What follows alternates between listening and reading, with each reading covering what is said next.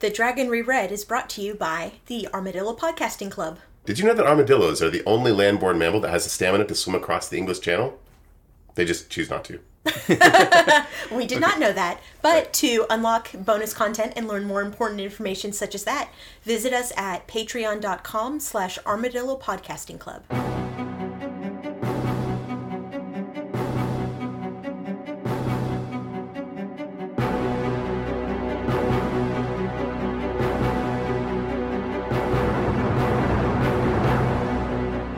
The wheel of time turns and ages come and pass, leaving memories that become podcasts. Hello there, welcome to the Dragon Reread. We're rereading Robert Jordan's Wheel of Time series of fantasy novels. I am Jeff Lake, I'm Alice Sullivan. And I'm Micah Sparkman. and today we're going to cover chapters 47 through 50 of The Shadow Rising, Book 4 of The Wheel of Time. So previously, Perrin had a kind of bitter homecoming, and he nearly died of sepsis, which I think is kind of like the medieval he- healthcare experience that everyone would come to expect. um, Perrin and Fayot play kissing games, which we know means Bone Town, and uh, Trollocs mount kind of like a half-assed offense. Uh, but Emmonsfield takes in some Tinker refugees, and Perrin starts handing out swords to him. Custom be damned. and uh, then a bunch of white cloaks show up late for the party, and Perrin's like, "All right, you guys can come in too."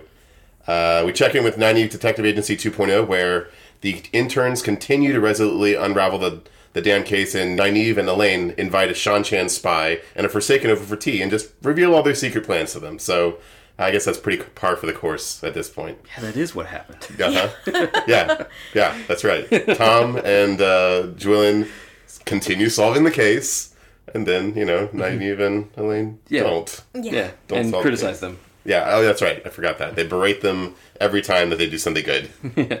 So, chapter 47 The Truth of a Viewing. So, this is uh, starts with Swan Sanche. Oh, with the icon of the Flame of Tarvalon, because this is all going down in Tarvalon. We haven't been in Tarvalon for a little bit, have we? Yeah, it's been a while. Not since men, I think. Yeah. Yeah. So, I want to point out that it's less than a page before uh, her first fisherman reference. Uh, it's true. And she's like by herself, too. She's just like thinking it to herself fishing, fisherman, fish, fish, fish. fishing, fishing, fishing. Uh, yeah, so Swan Sanchez is in her office, and we get a little bit of the news that she knows. Uh, We know that that she's found out that the novice that knew about Min has disappeared off the farm. We don't know exactly what happened to her. She, someone mysterious showed up and tortured and killed him, I Yeah, guess, it- right? someone using the power tortured her, so it's got to be a Forsaken, right? I would think so. Yeah, we just don't know who, I guess. Yeah. I, th- I got the impression that it was a Black Aja. Well, maybe that was it. Yeah. Could be either way.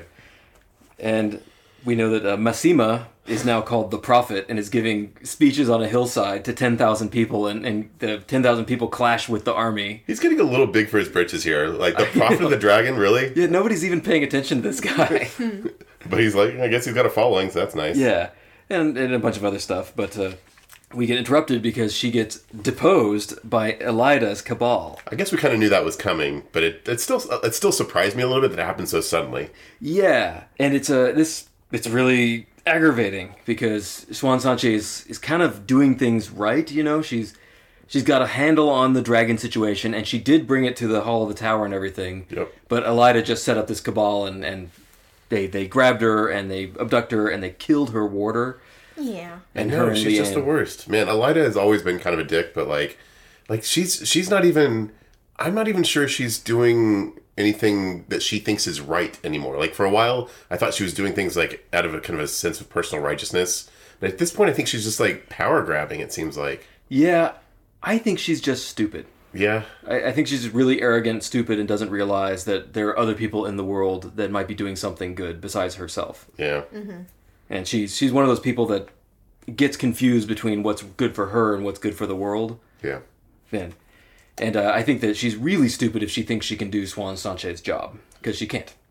Yeah. Yeah, one of the things I really liked about the beginning of this chapter is we see her role as a political leader in its own way. We see this bureaucracy, really. Yeah, And I actually kind of like the idea that she she knows that she can't manage all this stuff, but she like she kind of randomly chooses things to d- to just check over to make sure things are running properly. And interestingly enough, she actually finds some things that apparently would have been if she had discovered them, like a day ago, she probably could have like headed this whole thing off, but she finds them a day too late, I guess. yeah, yeah. She doesn't know what she's found, but she found out that they were sneaking soldiers in. Yep. Maybe the reason that they uh, moved when they did is because she had found out that It's possible, yeah. information. Uh, so we cut to uh, Min, who spends about half this chapter thinking about boys. Yeah. But uh, she she's just sort of coming back to the White Tower, and she finds uh, smoke rising from the place and a bunch of people fighting each other because apparently this uh, coup didn't go as smoothly as they planned. And uh, Hamar Gaiden is leading the the warders to try and free Suan Sanche and put down the rebellion. Min does the smart thing. She immediately goes and hides. She, the smart thing would be leave. Well, that's true. She should probably leave. Yeah, but she doesn't. Nope. And uh, we get we go back to Swan and Leanne, who have been tortured and stilled. That's so sad. Yeah. They don't Yeah. call it gentling when they do it to a woman. Yeah, we talked about this before. It- It's, it's weird that they have gendered terms for this because it's, a- as far as we can tell, this is exactly the same process, right? Yeah, I think it's because they don't see men who can channel as human, you know? Yeah. Sort of culturally, so they use a term that you use for animals. Gentled as opposed to stilled. Yeah. Interesting. But yeah, they've been badly tortured in addition to being stilled. And being stilled is really bad because usually that makes people die. Uh, they just give up on living Yeah. because using magic is so great. I mean, it is right. Like it, if you if you could like do anything with godlike power, and then some- one day you just couldn't anymore, it'd be pretty depressing, right? Yeah, I guess it's true. I wonder if it would almost be like losing one of your senses, like your sense of sight. Might Yeah. be.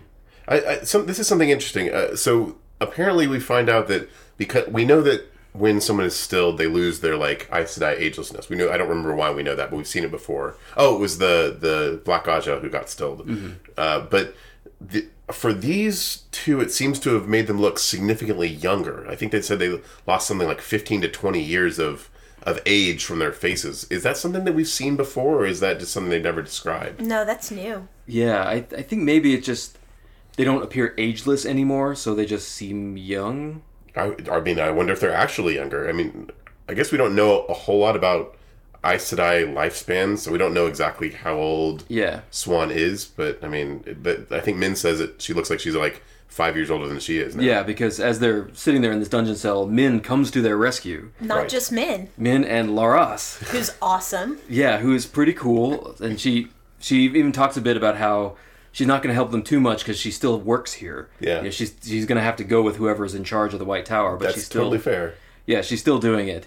Even though Swan spends a lot of her mental energy thinking about how fat Laras is. I know. Yeah, that was annoying. I guess. I mean, I guess in Laras's mind, Swan did give give her a big promotion or something, right? Like she made her mistress of the kitchens as some sort of reward. So Yeah. maybe there's some loyalty there. But yeah, Swan certainly hasn't been very like uh, gracious about about Laras. Yeah, and Laras mentions that oh she's just taken with men, and Min is exactly the kind of lively girl that she used to be.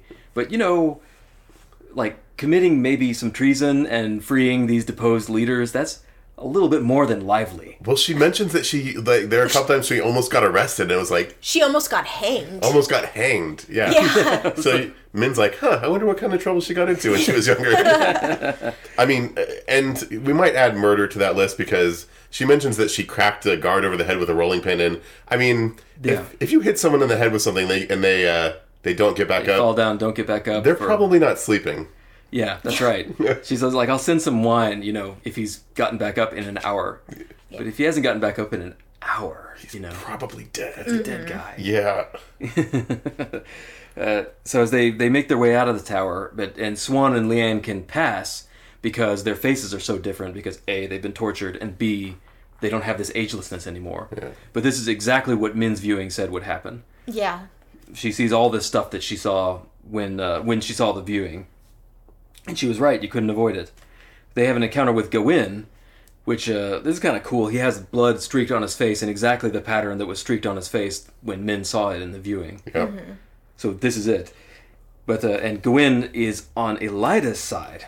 I, which I'm not. I don't. I I don't know. I'm, I'm having a little bit of trouble with this one. Like on, on the one hand, I, c- I guess I sort of get that he's not a big fan of Swan Sanche, but like, it seems pretty clear that this is not like a, a a lawful good kind of move that's happening here. And Gwyn always struck me as a more or less lawful good kind of guy. Yeah, I I kind of see it. I mean, he's not just on her side. He led the the younglings, as they call them, the the warders in training in the battle against the the older warders, and he killed his own trainer Hamar. Is his only reason for doing so is that he's upset about not knowing where Elaine is?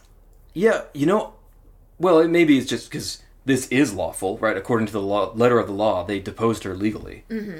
Yeah, I suppose they, They, did. they followed it, even though it was, you know, a coup.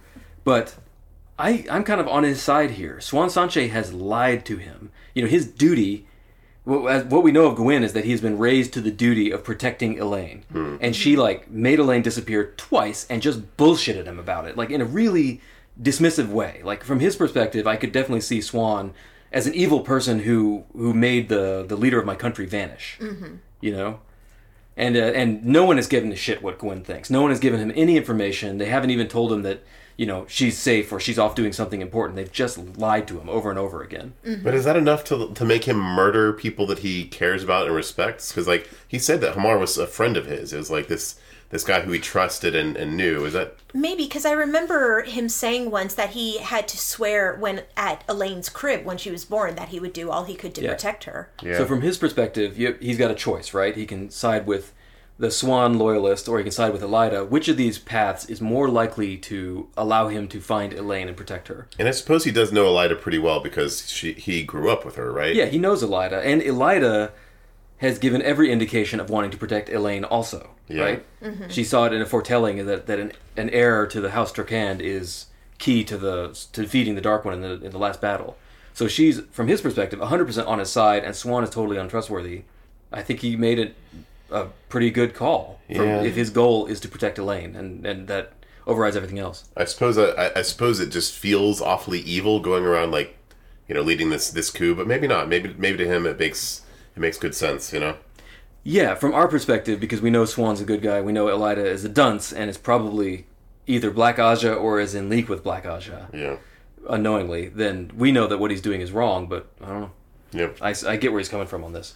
Uh, I also want to mention this just briefly that Elida doesn't just uh, take out Swan; she takes out the entire Blue Aja, right? Like she kills Yes. every Yes. member of the Blue Aja, and I Well, think she, they didn't- said she didn't kill them all. They're all they're they're gone from the White Tower though. The ones that stayed are dead. right, and and the I guess I think she, they said green and yellow maybe also. The, there's a few who sided with her, but most of them are all dead. Or Yeah, it sounds like it did not go off the way she wanted it to because she wanted to be in charge of the White Tower, but she's in charge of like half of it. Yeah, there was no indication she wanted it to be a bloody battle at Yeah. all. Yeah. And even though she she stilled Swan and Leanne, she did not want to kill them. She was going to make them work in the kitchens. that is not a mercy. I think that is the I think that's actually the opposite. It's because she hated them so much that she didn't want to give them the mercy of death. But it is it's a it's a continuity thing. Yeah. You do that so that they can't lead a rebellion, which is apparently what they're in, in, indeed going to do. or martyred, or so they can't be martyred, I guess. Yeah. Exactly, and it and it it definitely shows that they have zero authority anymore. Yeah. Um, I can't remember who it was, but there was a king in English history who did that because there was a young man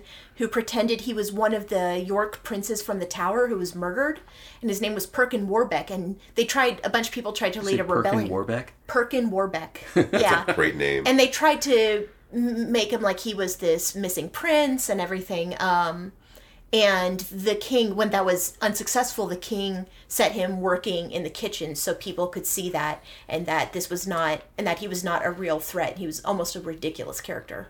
I think this is something that they've mentioned in the White Tower as well previously. I don't remember the occasion or or, uh, or the circumstances, but I think that they talked about this happening in a previous. Oh, I think it was they, they when they were learning about the history of stilling. They mentioned that the people who were stilled were set to work in the kitchen so that they could be there as an example. So I guess there's precedent for it.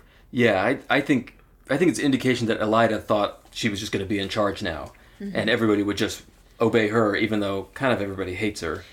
So very short sighted. And yeah, she didn't think that anybody would fight for Swan, which is stupid. Yeah. Mm-hmm. I, I think I, I didn't think she was stupid before this chapter because she totally flubbed this. Yeah, I um, I, I, I wonder how how the, I wonder how Elida would say this went because at, at this point she like, like, she talks about wanting to to make the tower strong, but she's weakened the tower severely at this point. Like Yeah. there were not that many Aes Sedai to begin with, and she's just you know thinned their numbers even worse. Yep. Uh, I, I suppose we'll find out. But Swan adapts very quickly to this situation. Yeah. In fact, she starts lying to Gwen right away. She didn't even know that she could lie, but uh, or maybe she did know she could lie because other women have been stilled. But she just starts lying right to his face, like, "Yeah, I know where uh, I- Egwene and Elaine are. They're studying with my old friend, an alien." Did she even really have to lie to him? I mean, like I- maybe it's a good idea because she doesn't know his loyalties. He would have and- killed her, I think, if she hadn't given him a straight answer. Oh, okay. I think that's that's what's going on here is that he, he says the only reason he doesn't kill her or turn her in is because he might need to know what she knows at some point. Right? Uh. It's just a practical calculation. He's definitely an enemy of Swan Sanche. Yes. Gotcha. But speaking of adapting quickly, Swan realizes that in order to survive after you've been stilled, you need to fill the hole with some other thing, right? And she she's like, "Oh, you know, like feed the poor or have a bunch of family or get revenge." Go on a revenge murder spree. so, yeah, she's she finds something very healthy to fill the gap in her life, and it's revenge. I'm gonna make sure Elida doesn't get away with this. yeah. and, and she does a little recruiting too. Yeah, she recruits Loghain, who they find sort of skulking around. Yeah. Yeah. They got a little entourage going here. We got a former keeper, former Armelin, and a former false dragon. yeah, and uh, Min sees the glory on Loghain again. Yeah, she sees that halo again. Yeah. Interesting. and she also saw an a interesting foretelling about Gawain that either he's going to kneel to Egwene or he's going to break her neck. Yeah. Ooh, that's a that's Yeah. a that's a coin flip right there. But with Gawain's help, because uh, he wants Swan Sanche to live for whatever reason, they escape the tower. They get on a boat, I think. Mm-hmm. So chapter 48 An Offer Refused. Icon of the Aiel Spears. And we're right back to this Ran and Avienda bullshit. Yes, Rand. Yeah. This, I hate. I mean, it's like Robert Jordan made a deal where he can write amazing action scenes, but he cannot write traveling scenes. Yep. because they're they're traveling with the Aiel and, and it's it's really repetitive and all that happens in this chapter is Avienda is a shithead to Rand and the peddlers act really weird. Yep. Yeah. Yeah. Are totally normal human peddlers. yeah. They're definitely human and normal. Yeah. So Avienda is trying to teach Rand the Aiel ways and doing a very bad job of it because whenever he needs to know something about the Aiel, he doesn't know it because she didn't tell him that because she was just just bitching at him. and, and I'm starting to get like this feeling, and and I I don't remember if this is true or not. I know I've read these, but I don't remember if if it's true or not. But I'm starting to get this feeling of like another cringy like Perrin and Fayil romance that Robert Jordan is writing here. Like I don't know if he knows how to write people getting together without this really uncomfortable like we hate each other thing that happens first. I would be at this point when I read this, I would have been utterly shocked if he there didn't end up being a romance. It seems super super obvious that that's what's going to happen. Yep. I mean, this is like as soon as Perrin and Fayil get sorted out, like what three chapters ago or something like that. now we have. Literally exactly the same thing where you have like an abusive like interaction between them, and that's like supposed to somehow. Uh, Well, I would say it was a little bit different because Perrin and Fael didn't like Fael wasn't this bad.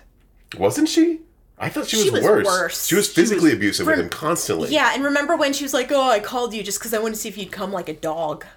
That was that was later in their relationship though. That was after they were like officially together. Is that better? Uh, I mean, it's different. Yeah.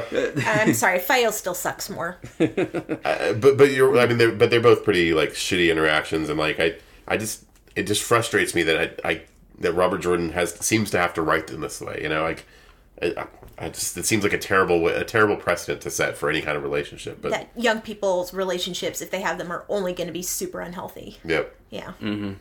so Rand, other than that, is still acting wacko because he's got a secret plan that has something to do with the peddlers or whatever. It's so secret he doesn't even think it, uh, so that we readers can't know what it is. That's right. I can't oh I can't think about the secret plan. But he's like, it makes him laugh all the time. Like, I He's don't know. I've had cackling secret to plans in the himself. past, but I don't laugh about them. Wait, you've had secret plans? I've- let's just move on. Uh, I like the, there's a funny line where Rand says something like, you know, at least the wise ones are spying openly on me because after Tyr, that's kind of refreshing, you know. I knowing who's spying on me is kind of nice. And uh, Kadir, the peddler leader, and the tail take turns making weird passes at Rand. Yeah. Kadir seems to be saying he has some knowledge to sell to Rand. It sounds like he's trying to defect, maybe. I- yeah, but he's like, but he- it's like he's trying to plea bargain or something. where Yes. he's that's like, what I felt. yeah, give me just you can forgive forgive anything else that I've ever done, and I'll give you some information. and Rand's like, no, I don't think so. Yeah, no, I mean, even even if he could forgive, he's just one guy, right? What? We're going to call that Michael Cohening. yeah. And then, uh, yeah, Nahel, the totally normal Glee human, because you can tell by his cloak that he's like, see, I'm a Gleeman. I have a cloak. Like Gleeman do. yeah. They prove they're Gleeman by showing you their cloak. yeah, remember I have this thing. And he's like, oh, I want to write your, I want to write your epic, so I need to know how you feel about your. Your Dragon D. Tell me how your Dragon D feels, Rand. Is it hard? how does it make you feel? it's, It's true. just really, it's like a really creepy interaction whenever that guy shows up. Yeah, it really is, and uh, who knows what's going on with these guys yet. Hacienda during this time is spends half her time annoying Rand and half her time learning to channel. So I think that that she does bring a little bit more than Fael does because you know she's tall, she can fight, she's a channeler. That's true. Avienda is kind of a badass. Like, I, I think she might be one of our most badass warrior lady characters. I think. She's so immature, though. I think Yeah. she's probably the most immature female of this entire thing, and that's saying a lot. That's true. I mean, the Yes. most. Yeah. Yeah, yeah. Yeah, maybe. Yeah. I mean, like the scene when she starts crying because she's so upset that she has to be with Rand because he was really mean to her friend and she hates him. You Yeah. know, Well, I- stamps foot pouts. I think there's there's something else going on with her with regard to Rand. Yeah. I think there's a reason why she's acting like a maniac when when she has to like hang out with Rand. like I said, I think she likes him, and that she's like, you know, uh, she doesn't know how to deal with that except by throwing sand in his face or something. I guess I don't know. That's that's my interpretation so far. but Yeah, I, I it is think all this frustrating. is supposed to like be hinting at this that there's something she's not telling us. Yeah. She does. there's some. Oh, sorry. Go ahead. No, no. Oh, there's there's there's some some, some little interesting side notes here. Uh, they mentioned like uh this let's see the Gara I think, which I think they're talking about a Gila monster. Are they poisonous? Yeah. Yes. Their Uh, bites are super poisonous. Didn't know. yeah. So um, they describe it as slow and not dangerous unless you're like being dumb, and that's more. And they also describe it as being kind of bronze colored with the yellow stripes, which is I'm pretty sure a Gila monster. Uh, And they aren't usually deadly, which is the only difference. But I think people used to think that they were deadly until relatively recently. Okay. Their but their bite is extremely painful, and So they're uh, around the American Southwest, right? yeah, they're in the Sonoran Desert. I thought they were in Australia. Gila monsters? I don't know about. Oh, I'm sorry. I thought we were talking about what we thought the ideal waste was because it feels like Australia because there's all these things that can just kill you. Well, I think the idea is, is supposed to be that this is like a blend of different places, but the Gara seems to be a Gila monster. They mentioned some like big-eared fox. which I think they're talking about fennec. Oh, okay. It's like big ears, the yippy foxes, but those are from like the Sahara. So these are all like blends of different desert creatures. But I thought it was kind of interesting that they're referencing this. Yeah. And there's lions too. Yeah, that's, right. lions. Yeah, lions. So yeah, they're just traveling. They're traveling through apparently the Sonoran Desert. It seems yeah, pretty spectacular, although a sh- really bad place to live. And uh, Matt's there, and Matt's acting weird because he's decided to keep his new memories a secret and everything, and some he's keeping reason. them really badly. And he's totally trying to slut it up with uh, Keely's girl woman, Isendri. See, I I like this. It's such a bad idea. Can he like stop horn dogging for just one minute? You know what? Matt's just like trying. He's he's just like trying to seek the pleasures in life. You know, don't she's- slut shame him. She's throwing off the signals, right? Sure. I mean, and why not? What else has he got to do? Surely he would realize that this is a terrible idea. Wh- why? Why is it Why? a terrible idea? Because her her husband or whatever is right there. But he he's doesn't okay seem with to it. care. yeah, they seem to have like an open thing. He doesn't seem to care about that. Yeah, which is weird, but like that's their thing. You know, as long as it's not going to cause them any problems, why not? Why not follow up this lead? yeah. I mean, and they're all all a bunch of super weirdos that clearly have some crazy agenda, but you know, why not fuck one of them? but he doesn't get anywhere. Like he buys her gifts and does all uses all of his A game stuff on her, and it doesn't work.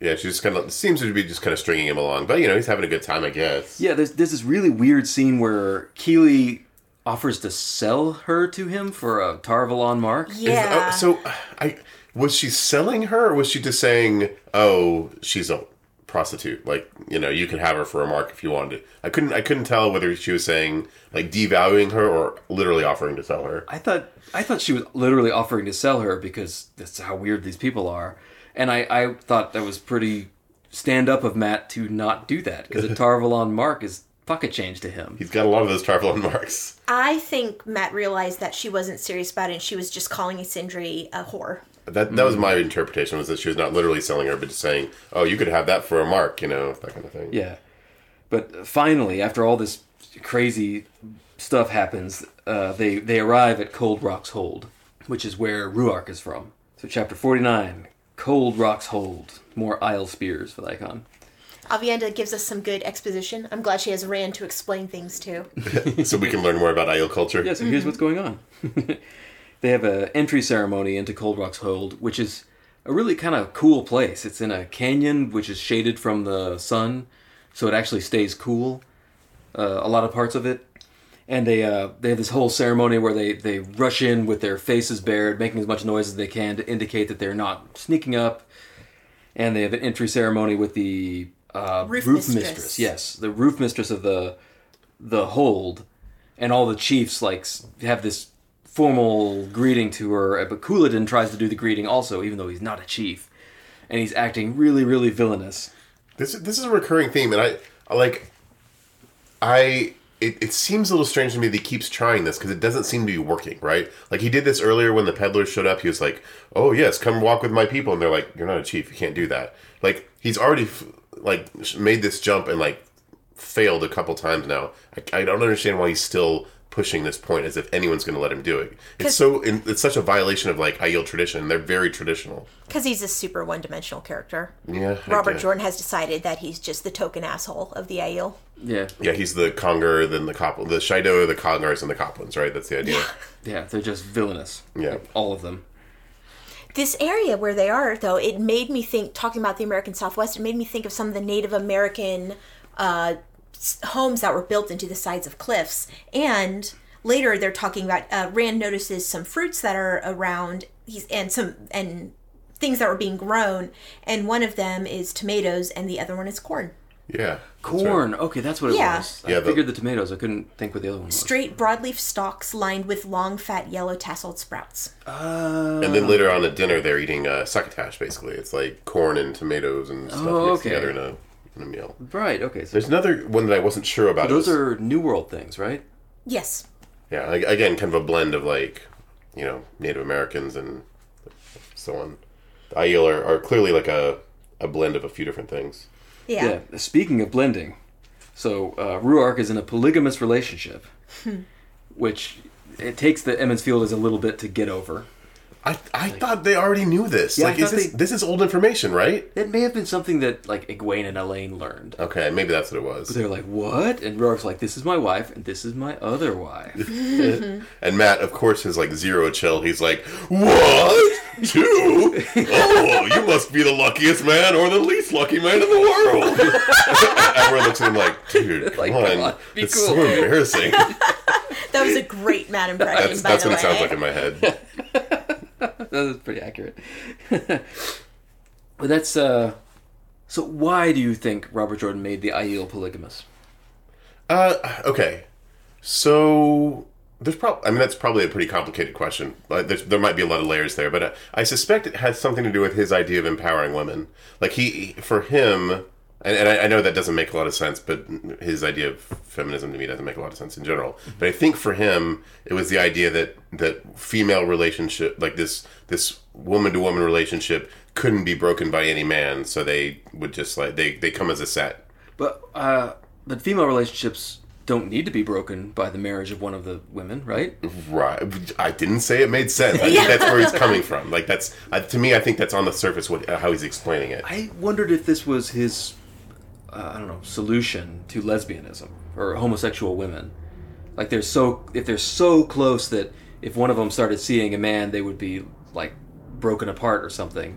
Is he mean that they are lovers I didn't and get that the this is the solution is that they bring another man in and have a three way? I didn't get the Jesus impression that he Freeway. was expressly saying that the Spear Sisters were romantic in, in nature. Yeah, but- I didn't. I didn't get that either. I just I didn't quite understand why there's justification for it. You know. Yeah, I um, I don't know, but it's something that he's. It's not just the Aiel that he's pushing this with, because Rand is the same way, right? Like he he has this idea that Rand loves multiple women, and he's like, you know, if only I didn't have to choose or something like that. Right, yeah. So maybe maybe it's something that Jordan is trying to sell. I don't know. It, it seems to be leading to Rand getting in touch with his Aiel heritage and, and having sister wives. Yeah, I, I mean, like maybe maybe this is something that that you know Jordan's. That would be really different because it's not like Elaine and Min are like are sisters, spear sisters. It's not like they're super close. Yeah.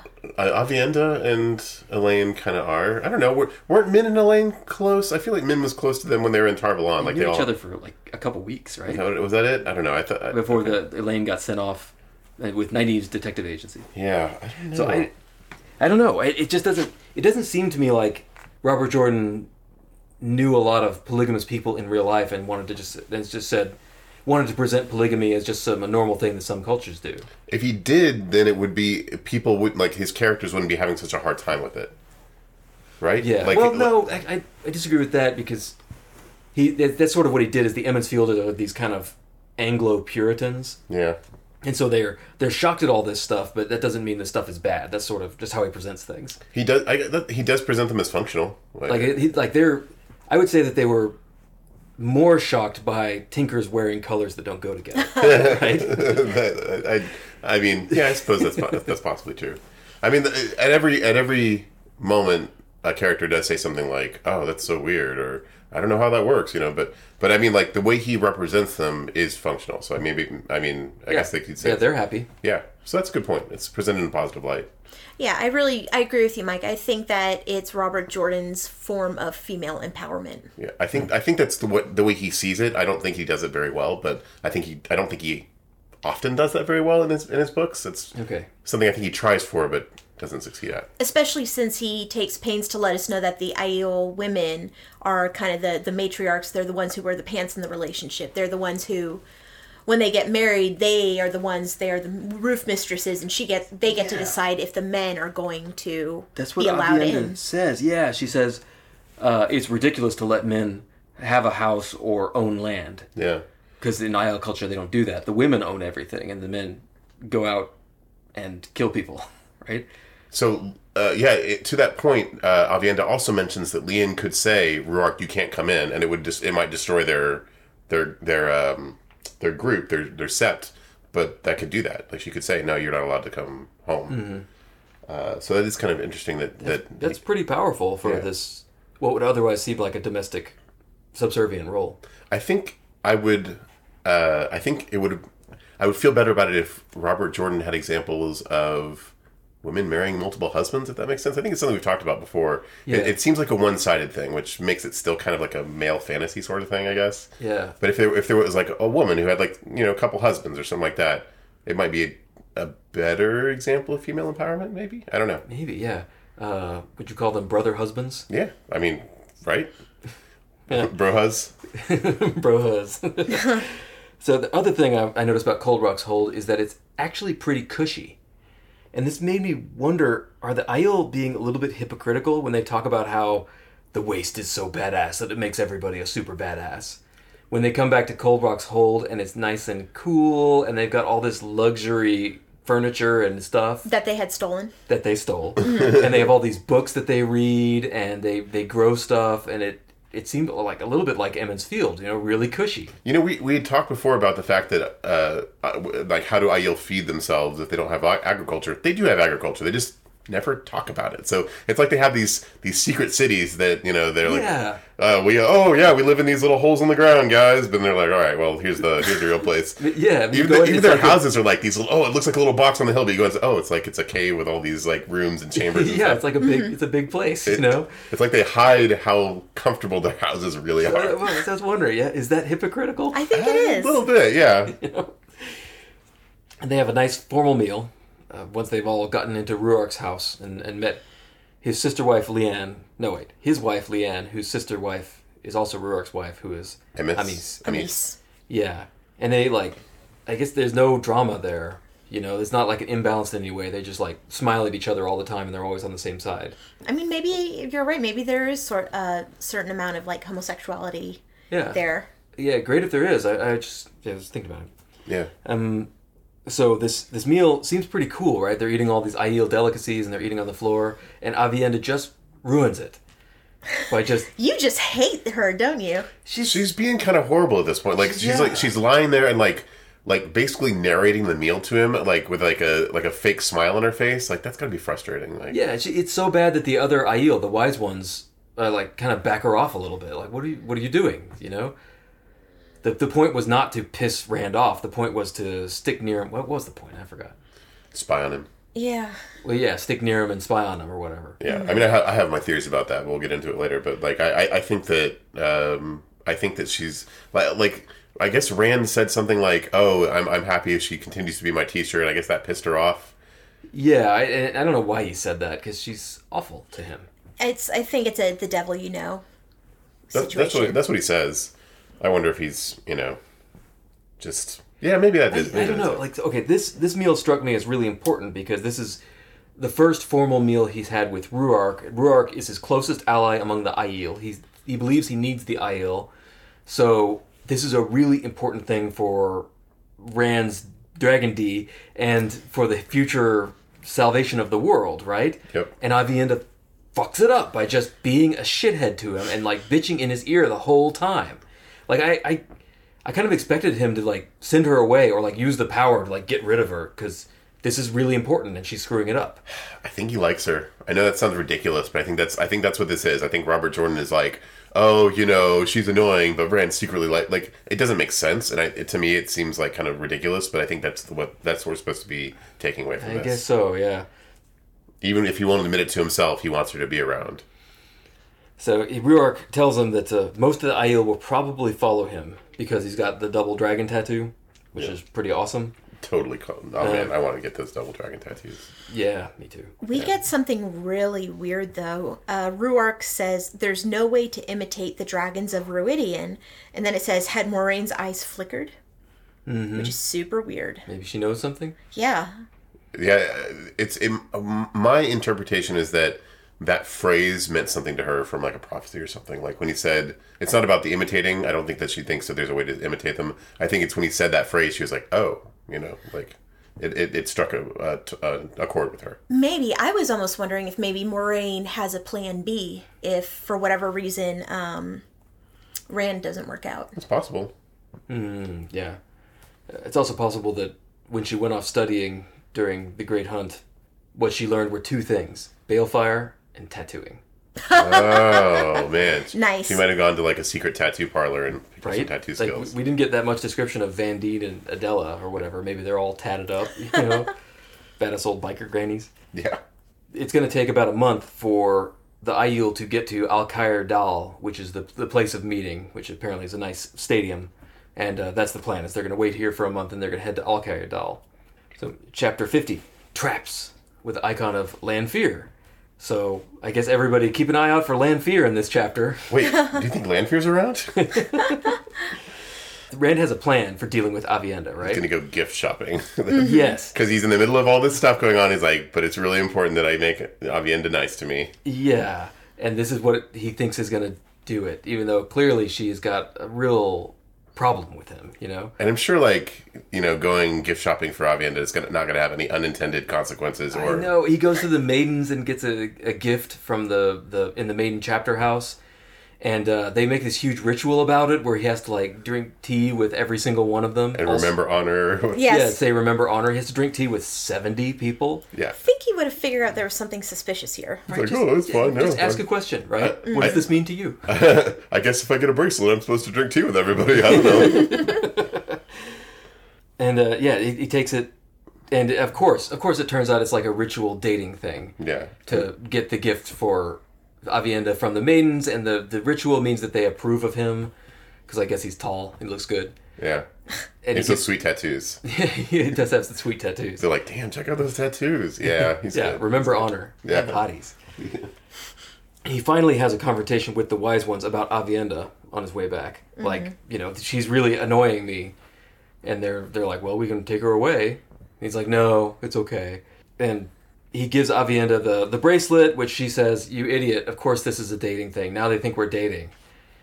But I'll take it anyway, because this is how this relationship's just going to go. Yeah. and and we find out that the wise ones approve of that because it they're talking about the prophecy how it says a remnant of a remnant shall be saved of the Aiel people so it sounds like they want Avienda and Rand to have children and those are going to be some of the Aiel that are saved I- that's what I was thinking I, Oh. I, I didn't. I, I, that's similar to what I my inference was. My inference was that they had planned for Av- Rand and Avienda to fall in love or something because then it would invest Rand in the IEL and he'd be more likely to like care about their their fate. That's my interpretation, my my inference. But Oh. Yeah, that would explain something that Mullane says. I will- if I have to lay the whatever, Yeah, I don't and know. then she gets cut off. I think it's like laying the bridal wreath, which is the thing that I'll do. oh, okay. And so she she was gonna say, if I have to marry you myself, we will get that dragon D. I lay the dragon D myself. but we get uh, I, you know it's actually been so long that I, I was happy to get another Rand dream. Really? Yeah, it's been it's been like a book at least, right? Since we had a Rand dream. Probably a bit, yeah. He goes to sleep and has a dream, and in his dream, he's, he's this is just his thing. He's having a swim with all these ladies. having a skinny dip with Elaine and Min and Avienda, and they're all naked, and that's that's just how Rand gets down. He's a farm boy. He really likes skinny dipping with naked ladies. Yeah, everyone's got their thing. Uh, That's pretty harmless, I guess. And then Lanfear shows up. Less in his dream. harmless. Less harmless. And uh, and Lanfear is there, and she like tries to like seduce him again, but it never works because he's just because she she comes on way too strong. Yes. Yeah, she does the, the natural thing and bites the shit out of his neck She and makes him bites his bleed. neck. Yeah. then she has a conversation with somebody else that we don't know. Why who it won't you is. date me? Mm-hmm.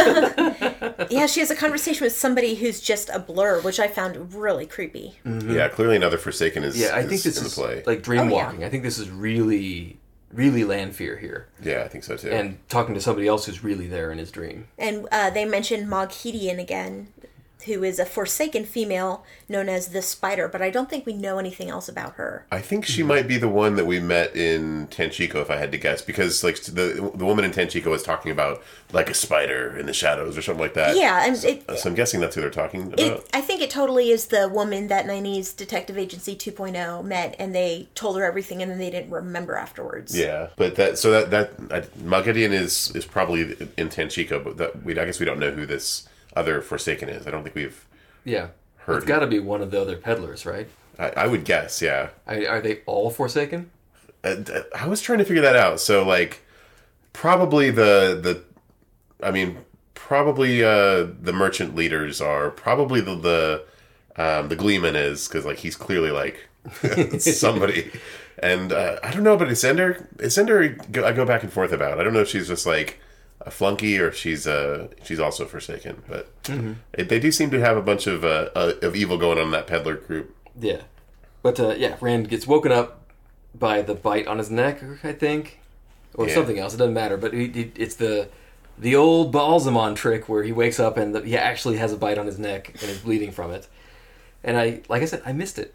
You know, Yeah, I, I got sick of it before, but now I think it's kind of cool. He did do it like a whole lot consecutively, so we had time to get bored with it. But you know, And this wasn't repetitive. This actually had some relevance to the plot because every other dream in the past has been him saying, I deny you, father of lies, over and over and over, and that was about it. in various, very similar but like reskinned creepy dungeons.